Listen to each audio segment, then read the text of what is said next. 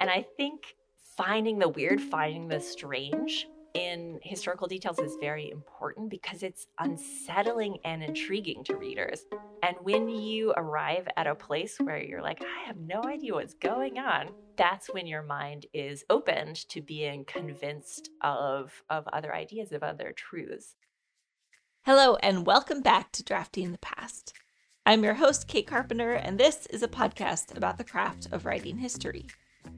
In this episode, I was delighted to talk with Dr. Erin Thompson, the Associate Professor of Fraud, Forensics, Art, Law, and Crime at John Jay College, City University of New York. Thanks for having me. Erin holds both a PhD in art history and a law degree, and identifies herself as America's only professor of art crime. Her most recent book, Smashing Statues The Rise and Fall of America's Public Monuments, came out earlier this year with Norton, and it is a fascinating look at the history, present, and future of many of America's monuments. Her first book was Possession The Curious History of Private Collectors, and she has also written essays and op eds for a wide variety of publications, in addition to frequently being interviewed for her expertise. We had an excellent conversation about keeping your audience interested, finding the strange details and asking questions that intrigue you, and the power of humor. I hope you enjoy listening. I think the most important thing about the trajectory of my career as a writer is how completely different what I've been writing in the last few years looks like from what I started off writing uh, in graduate school, where I spent years writing an utterly unpublishable, uninteresting dissertation that no one has ever read, uh, possibly including my advisor, uh, and for good reason, because it it was such an artificial construct of here is a hole in the scholarly literature um, that I think I could fill with research, but nobody needed it, nobody wanted it. And so nobody has paid attention to it since, and as it should be. Um, and I wrote it by just grinding away, spending days for months straight in the library researching and, and writing. And it was very boring to do, and the result is boring. And it took such a long time to produce something that nobody wanted. And by contrast, in the last um, few years, my writing has been more for the public, but produced in a really different way as well. So now it's much faster because I've realized that it doesn't work for me just to sit down and look at my computer for 12 hours. I think of ideas when I'm doing yoga or taking walks or in a museum looking at beautiful art or talking to my friends, including my long suffering friends who have heard me talk through my research way too much. And then when I sit down, uh, especially to, to produce a shorter general audience piece, uh, an essay for an online publication, it usually only takes me a day or so because I have been thinking about it uh, in a in a looser way for much longer. What prompted that transition for you from sort of more academic, less publishable, as you put it, writing to more more public facing? Well, I had a strange trajectory into um, my professorship.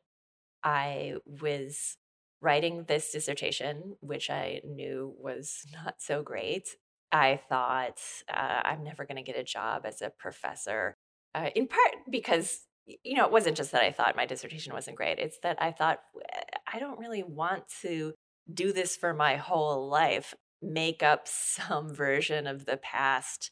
Uh, and then fight with other people about whether my fantasy of the past is better than your fantasy of the past. Uh, so it, it, turned out that being a, a, standard art historian or classicist wasn't that interesting to me.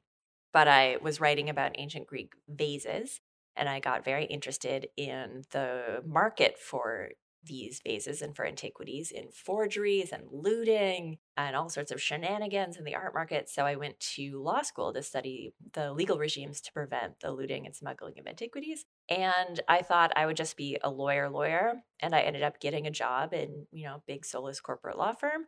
Uh, and then for the city of New York, which was much more fulfilling. Uh, and I had no intention of of continuing an academic career until there was a job posted, my current job, for someone studying art and law, looking for someone with a PhD and a JD. And I sort of looked around and thought, oh, uh, I guess that's me. so I, I had been continuing to publish some academic articles. So I managed to convince me to convince them to give me a chance, and and here I am. But I came in knowing that the things I wanted to work on now were not just some scholarly concerns that no one but you know a dozen people in the whole history of the world would care about but they were i wanted my work to have an impact on what's happening today on the marketplace on new laws on enforcement on the behavior of, of buyers and sellers of antiquities. And the the problem with wanting to change people's behavior is you have to get people to pay attention to you. So it became a very strategic process of trying to figure out how do I switch myself into this new track from this very scholarly, very limited, very eat your vegetables way of writing that I've been trained in to a way of writing that people who didn't already care about these issues, who hadn't already spent their entire lives caring about these issues, uh, who weren't being paid or graded on reading and writing about these issues how do you get those people interested in something? Had you always thought of yourself as a writer? No. I i still don't know if i think of myself as a writer. It seems very straight i get a lot of compliments and i feel very antsy about that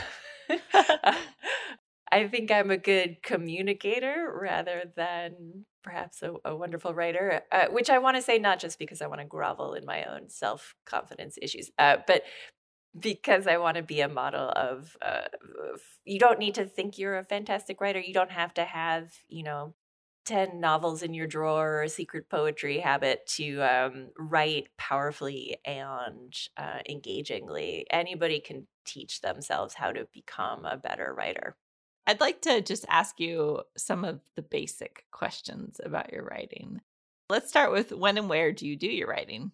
That has changed so much uh, over the years, not just in the pandemic, but when I had a kid, when I had two kids, even when I got pregnant for the first time, um, it was a whole change in how long could I be in the library? Could I bend over and get all those books from the bottom shelf, et cetera, et cetera.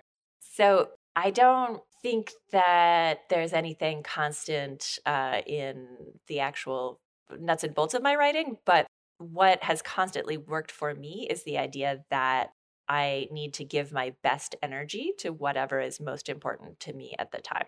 So I open up my laptop. I know I have a couple of hours of really my clearest thinking. And for years, I would waste a lot of that by responding to the emails that piled up overnight. So if I had was really disciplined, I wouldn't even check my email. But now I'll open up my laptop, I'll read my emails, but I will not reply to them until the end of my day.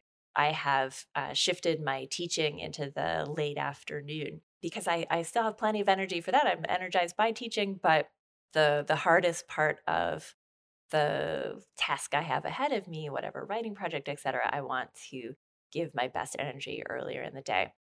I even um, a strange little tip here uh, have changed the password to my laptop so i have to type in every time i open my computer something that relates to whatever i think is my current priority as a little prompting of uh, you know you want to answer all that bureaucratic email but instead you're going to think is there something i can do uh, now that will forward this project uh, and the other thing that's really different from how I used to write that I, I think is very important to me is realizing that not all writing happens on the page, that uh, I'm not going to come up with my best ideas just staring at the computer or even handwriting, that sometimes I just need to use my body and give my brain a little time to stew on something. So uh, I'll usually only work for a couple of hours before doing something else. How do you organize your research and your notes? Yeah, I hesitate because I feel the the I think common urge to say, "Oh, I'm so disorganized. I wish I were more organized." But you know, I think whatever works for you. Uh, however, you're keeping all those balls of ideas and facts in the air until you can make sure they land on the page in the right way. Uh, you don't have to be sad about it not being some platonic ideal of, of organized whatever. So, what I actually do most often these days is some sort of unholy hybrid between uh, digital and physical. So, I will use my phone camera to take pictures of the pages of books or articles with my little fingers stuck in there in the frame to point to um, whatever phrase or paragraph that I think I might need in the future. And then I'll collect all those photographs in a, a subfolder within the, the book, within the topic, within the book project. And then at a secondary phase, so first I research widely, I read a whole lot as much as I can uh, and really over annotate, which is why I, I came up with this way, way of capturing quote unquote notes uh, very broadly instead of having to transcribe everything.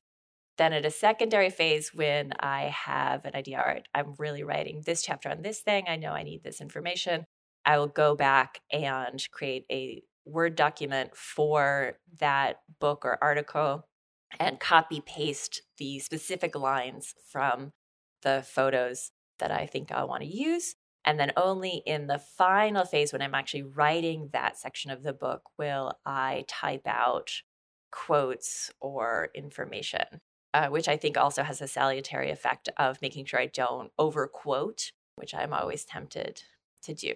So please don't follow this advice. It is ridiculous, uh, this way of, of doing things. But I, I will say that uh, advice I wish I had been given earlier is to think about from the very beginning stages of the project, not just compiling information on the facts of your research that you want to write about, but compiling information that you will need to disseminate that research into the world.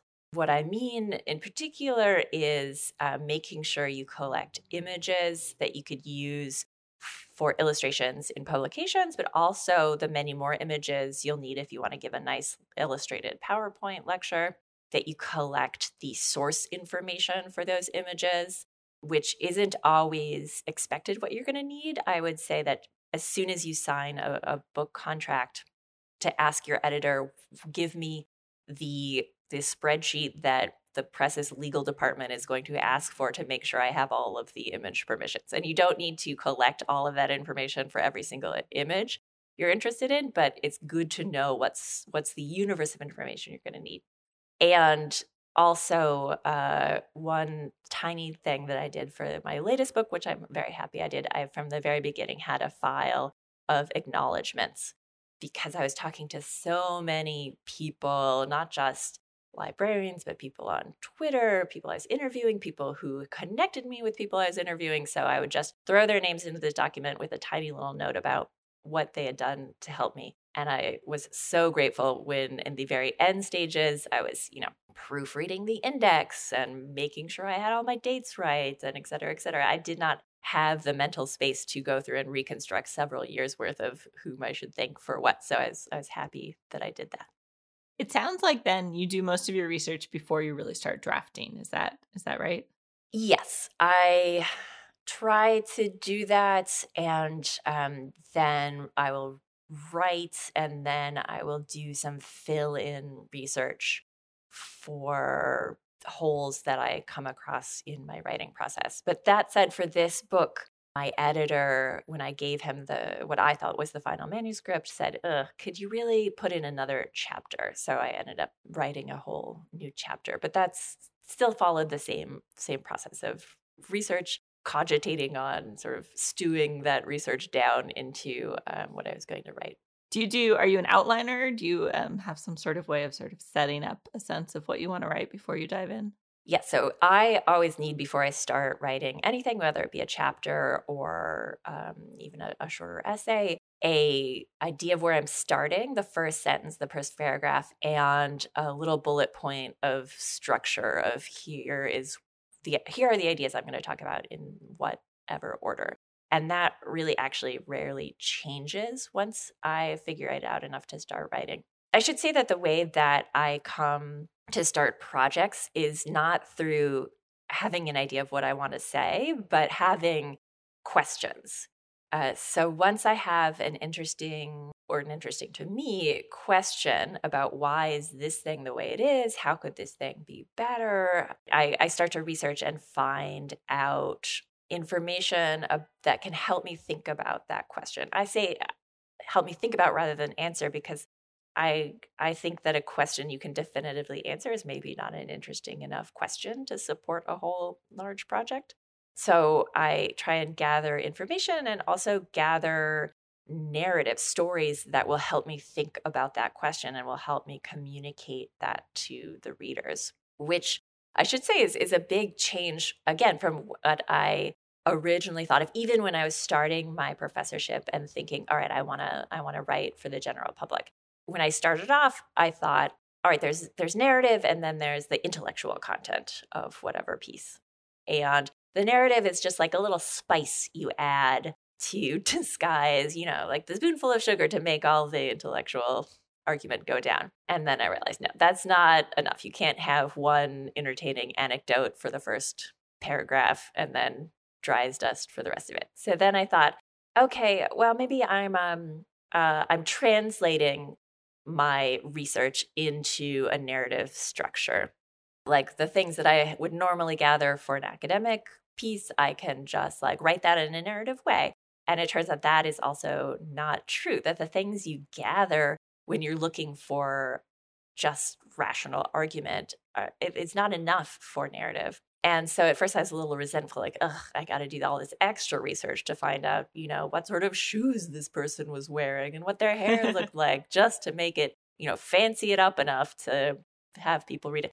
But it, it turns out, especially in writing this most recent book, that what I realized I was actually doing was a whole transformation of my my research and writing process. That finding these details, these narratives, changed how I understood the underlying intellectual issues. It's not a, a decoration, it's a transformation in your understanding of the past and the present, I think. What then does the revision process look like for you? So I'm a big believer in the idea of shitty first drafts. I have the structure that I want uh, very much nailed down. I need to make these points in this order, tell the story in this way. But I will, in my first draft, just write whatever sort of sentence to, to fit it all in there. This last book, I, I started to have carpal tunnel problems. So I was using a dictation software, which made it even messier looking. But I know it's much easier to revise when you already have something there to make something existing better than it is to just face the blank page. So as long as I get it out, then I can polish on the sentence level what I have.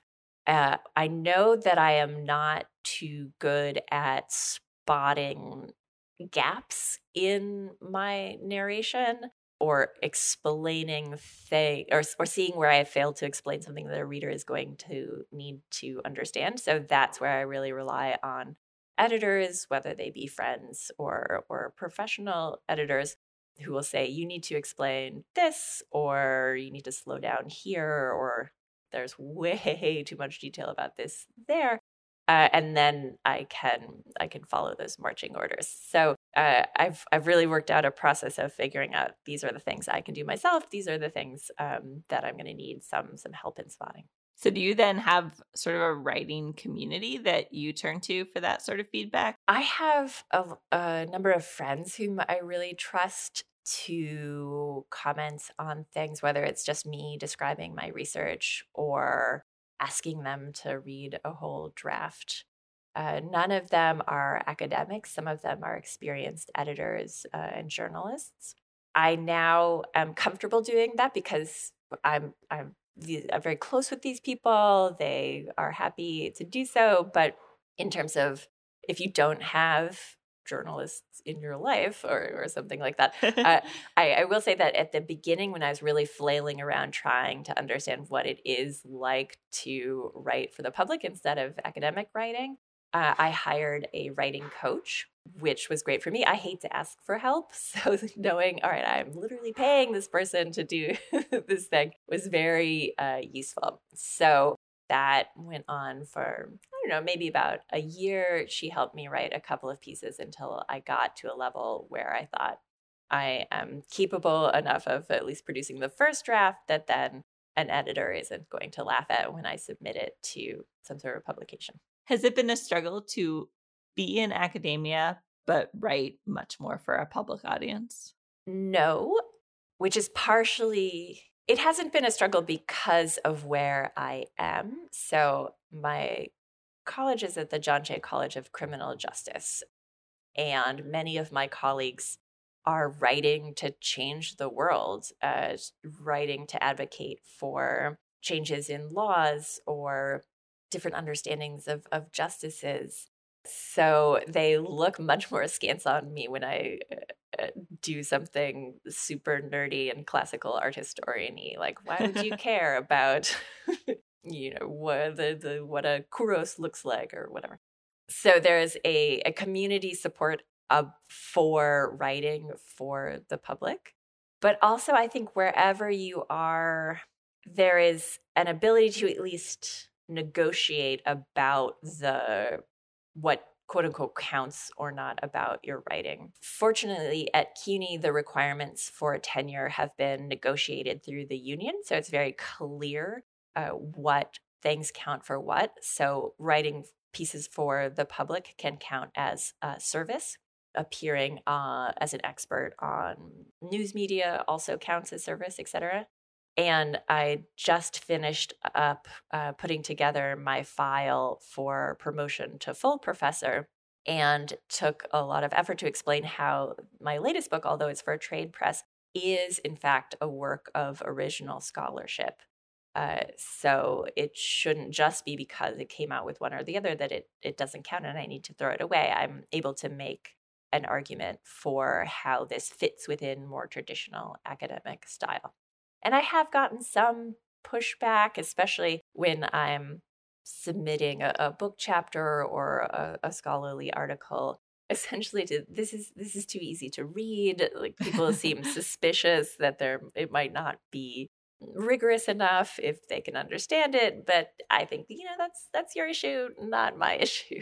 Do you have sort of an ideal reader in mind when you're writing Sometimes I do, especially when I am targeting some particular change. Sometimes I'm writing an op ed targeted just at members of the city council in a particular city. Sometimes I spend as much time writing an email as I do an entire article because I know I can send that email to the person I want to make a particular decision. When I'm making a more general appeal, then no, I don't think so. I'm I'm trying to put in as many hooks as possible for people of different interests to come into a piece. So, my latest book about monuments, I really want to to be read as broadly as possible. So I tried to think of different types of people who might want to read it people who didn't know anything about monuments, people who wanted to defend monuments and were concerned about them being taken down, people who were already convinced that certain monuments needed to come down but wanted to have more uh, arguments to to take these things down. So I wanted to make a contribution that would serve many audiences and I think teaching uh, as I have done for most of my career in institutions where somebody is taking a, a gen ed class or is not necessarily an art history uh, major has really served me because I have always, almost always been teaching people who aren't already convinced of the value of what the class is about and knowing how to talk about, say, the architecture of the the Parthenon so that the engineering majors who are taking this art history class uh, because it fits into their schedule will suddenly think, "Ooh, this is interesting." After all, that has served me in in writing for a broader audience. You alluded to different forms of writing that you do in in terms of op eds or or even emails, and I'm curious to know. You know, I know you write in both essay and book form. Is your process different between those two? I think it's a continuum. So I am very unabashedly self confident about the weirdness of my own interests. Like, I'm going to go on vacation and look at Greek vases for 12 hours a day. And my friends and family are just like, okay, whatever, see you later. we're not, we're not sharing that with you. But I am utterly unable to tell on my own whether things that I think are cool or are concerning will have any resonance with anybody else. So I tweet a lot. And I do so in part because I am testing what of my interests resonate with anybody else. And it is, I can never predict something. Sometimes something will get zero attention, and sometimes a tweet will go viral. And I never have any ability to predict which it will be because I'm always interested in everything. But this this means that Twitter has been a great uh, way for me to test out which which hooks will get people interested in topics that I want to write about. So I wouldn't even say that it's like I, I test out my ideas in in essays that make it into the book. I test out my ideas in tweets, in in threads, and getting that immediate feedback is really important to me.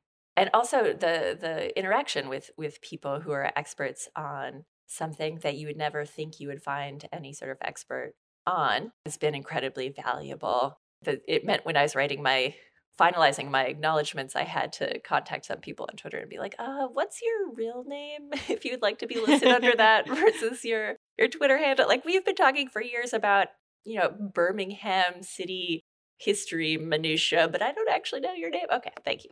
Uh, so sometimes I will have to get this running start with I'll tweet about something. All right, it's got some interest. I'll I'll write an essay for some publication about it, and then that will become part of a larger project. Often, uh, the tweet is enough for me to be to think, okay, this is is worthwhile doing. But um, I also like having external deadlines. So a lot of these shorter pieces I've written over the last couple of years has been because some editor sees me tweeting about something and says, Would you like to turn this into an essay for my publication? And like, great, sounds good. Uh, in fact, that happens so often about monuments that my editor had to be like, Erin, stop, stop with the essays. like, save some for your book. You can't publish everything beforehand. But I sometimes ignored that actually good advice uh, when I thought that there was something happening in the world that I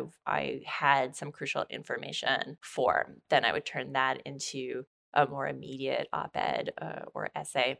And this is another thing that's really drives my writing lately is that I think I am talking about something not just because I find it interesting, but because I'm I'm doing some work to provide information and background and context for an ongoing debate uh, that I think can be had better. We can have a better discussion with this information. So I want to get that information out there. And in some cases, it really felt torturous to wait until publication for uh, the book. And in other cases, too, like I just wanted to fact check. You know, I, I publish a piece of the book with what I think is my most mind blowing discovery that um, only a single monument of the hundreds removed since the murder of George Floyd has been irrevocably destroyed. The others are just in storage or have been re- relocated. I published that piece as an op ed in the Washington Post because I, I more or less couldn't believe that it was actually true. Like, I did all the research. I I've tracked all the fates of the monuments. I was like, this cannot be. We can't just be putting these all in some sort of like North American strategic racism reserve but nobody came forward to contradict me. So I thought, all right, dang it, I got to put this in the book that this is the the actual state of affairs. That's wild. I I have told multiple people that that bit of information since reading the book because it blew my mind too. It's crazy. Did your approach to writing change between the first and second book? Oh, definitely. The first book was more of this using narrative bits to flavor the academic. I think the first book is good for if you're already interested in the the topic or if you're interested in even the broader topic about looting or the antiquities market et cetera. But i really wanted to write this most recent book as something that would be engaging for people who had no interest in the topic at all or or actively disinterested in right it thought that the topic of what we should do with american monuments is too boring or too controversial or too depressing to think about. So I wanted to give people ways to think about this, which is something that I admire about, say, John McPhee, um, one of my I want to say most influential writers, which is ungrammatical and it would be an insult to the the very idea of John McPhee. But McPhee is so good at taking something that is, I think, an actively boring sounding topic, uh, like the U.S. merchant marines in his book Looking for a Ship, and making it absolutely fascinating and relating it to so many different um, areas. So uh, I, I try and be like him in figuring out what's the in into topics that seem very challenging and uninteresting. To talk a little more about how Erin finds her way into a challenging topic, I asked her to talk me through a paragraph from the second chapter of her recent book, Smashing Statues. Here's the paragraph. On a January night in 1843, the sculptor Horatio Greenough started a bonfire in the Capitol building and nearly killed the transcendentalist philosopher Ralph Waldo Emerson. Greenough had carved a statue of George Washington for the rotunda of the Capitol, but he hated the way it looked under its skylight. Washington's high forehead glared in the sunlight, but the details Greenough had sculpted on the sides of his chair were practically invisible. The artist wanted to show his work to his friend Emerson in a more flattering light, Greenough arranged a nighttime visit. He placed oil lamps in a wooden case and had them hoisted up high enough to illuminate the statue from what he thought was the proper angle. But as Emerson reported in a letter to Margaret Fuller, the case caught on fire and crashed down, with lamps melting and exploding and brilliant balls of light falling on the floor. They dragged the flaming wreckage of the wooden case outdoors, where it drew together a rabble from all parts. Emerson, who had first met Greenough in Florence in 1833, called him a superior man, ardent and eloquent. Emerson thought Greenough's face was so handsome and his body so well formed that he must have modeled his classical statues, including an Achilles, after himself. Despite the chaos, and perhaps due to the presence of so handsome a guide, Emerson spent several hours sitting on the floor, entranced by the statue after the smoke cleared with half a dozen persons whose shadows were colossal on the wall, while Greenough's shouts of higher, higher to the men holding the lamps reverberated up to the dome. Emerson thought the Washington was simple and grand, nobly draped below, and nobler nude above. You do not know how much joy you gave me by picking this passage uh, because it was such a problem to figure out how to talk about this sculptor, Horatio Greenough, because as I say in the end of the previous chapter, the little on ramp to this chapter, he is the first American citizen to make artwork, to make a public monument for the US Capitol. And he sets the standard for the next hundred plus years. So it's really important to understand what he was trying to do, how he was representing power in America, to understand what everybody else did after him. And I could have just said that as the first chapter and then started, you know, Greenough was born in Boston to a wealthy family, blah, blah, blah, blah, blah.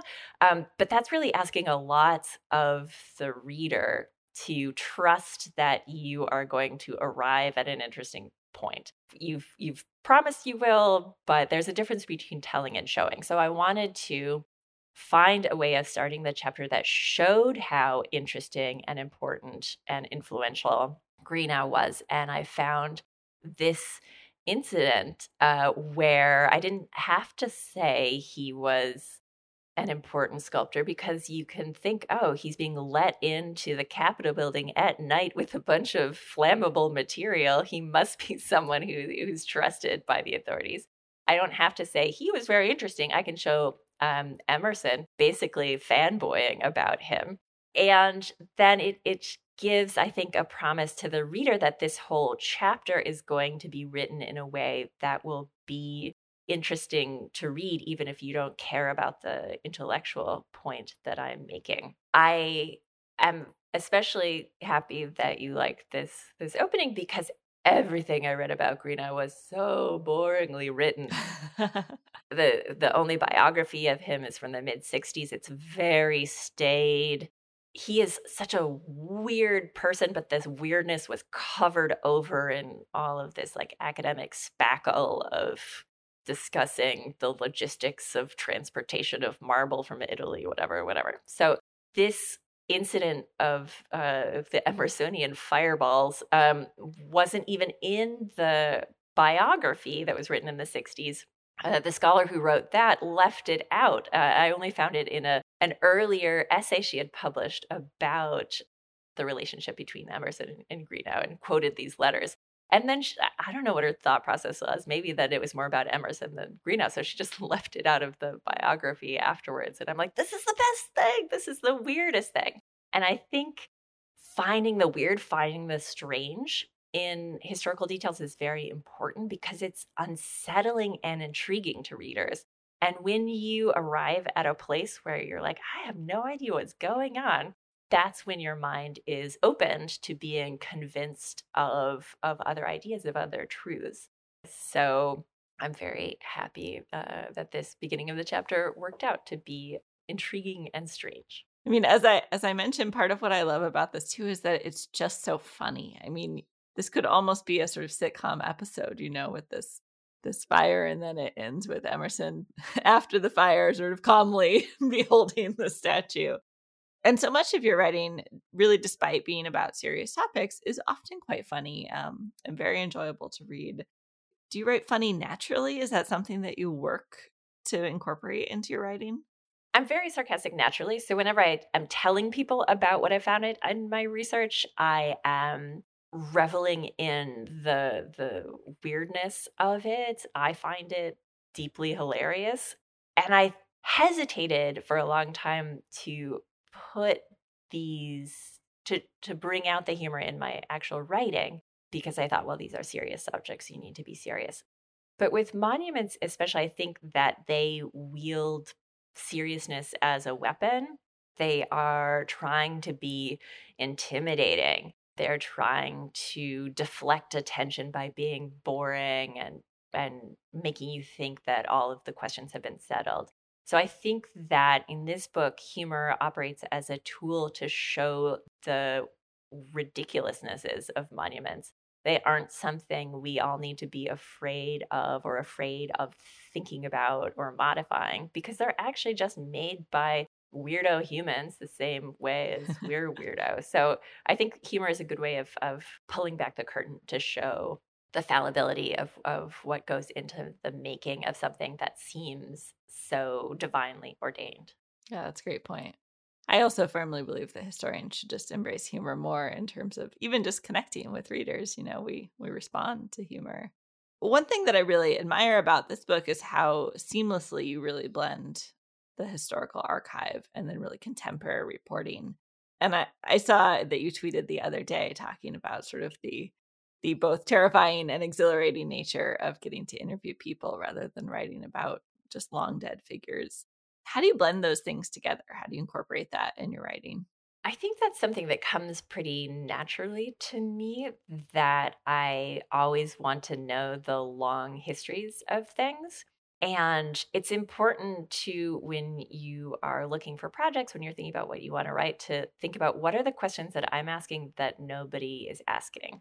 Because if for, for years I would think, oh, this just must be a stupid question uh, if no one is bothering to answer it. But it's not that it's a stupid question; it's, it's your opportunity. Those are the the the magic eye transformations that you are able to see, and not a whole lot of other people are into.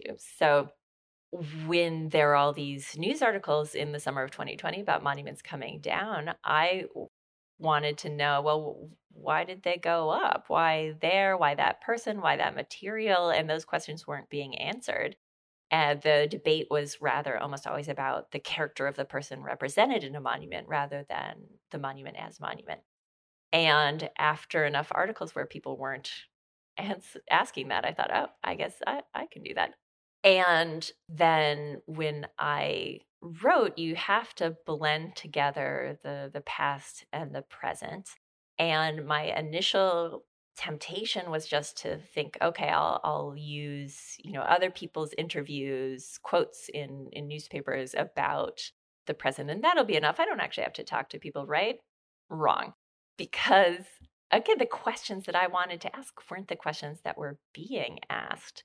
So I just had to talk to people myself, uh, which was very scary uh, to do. But then I realized after the first interview that it wasn't that I was just coming to someone, an activist or or a politician who made the decision to take down a monument or a curator who'd made the decision to display it. It wasn't that I was just coming to uh, extract information from them with no reward offered for their their time and information because I had done all of this research on the the historical aspects of the uh, erection of monuments, I was able to offer to them things that they didn't know.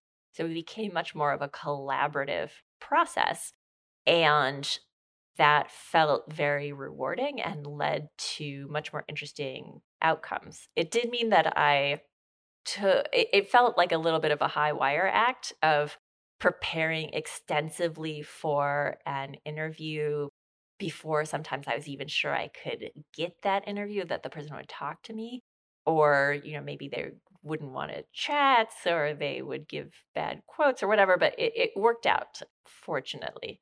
And in part, I was able to turn myself into a good interviewer because I've been interviewed so often. So I learned how the sausage was made from being a part of the sausage.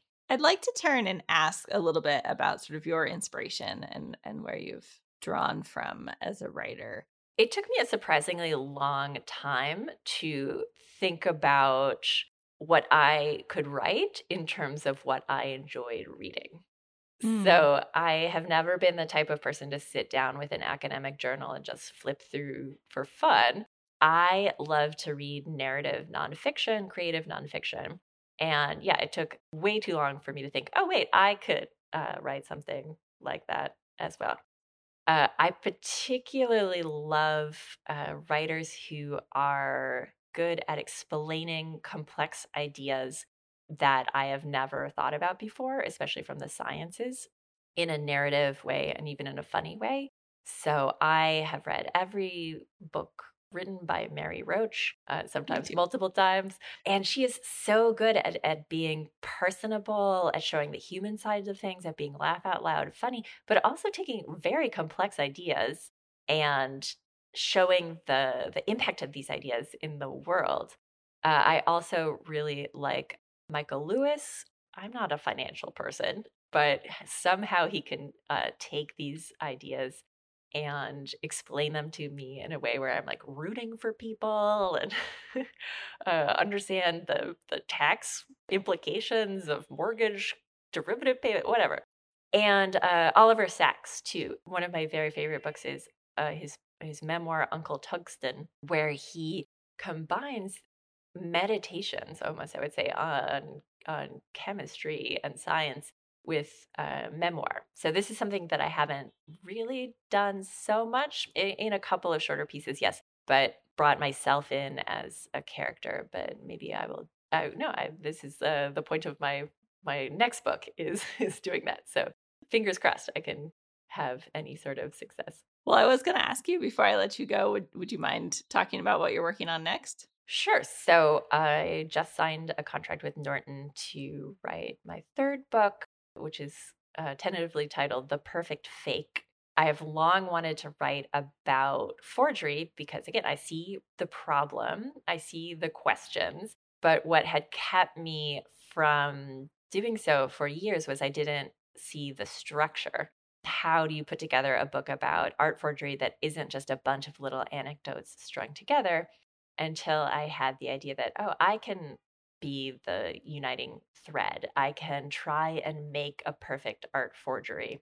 And my successes and failures and pratfalls will be the, the connecting tissue that will allow me to bring in stories of, of forgers, of the scientists who are authenticating, the scholars who are studying, the activists who are thinking about the role of uh, the the way that forgeries can aid in the market for illicit, looted, and stolen antiquities. And because I uh, think that the best form of humor is making fun of myself, I hope this will be a funny book as well. That sounds fantastic. Thank you so much for joining me today and for being willing to share some about your writing process. This has been really great. Thank you. And thank you for this podcast, which is fantastic. Thanks again to Dr. Erin Thompson for joining me for this episode of Drafting the Past. You can find links and notes about our conversation at draftingthepast.com, and you can also follow the podcast on Twitter at draftingthepast. If you've been enjoying the show and you have a minute, a great way you can support my work is to leave a review on your favorite podcasting app. That'll help other people find the show. Thanks for listening and happy writing.